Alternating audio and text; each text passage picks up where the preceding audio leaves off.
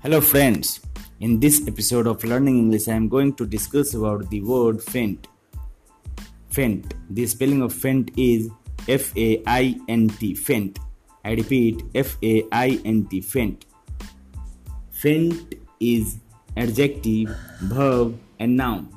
As an adjective, the meaning of faint is that cannot be clearly seen, heard or smelt.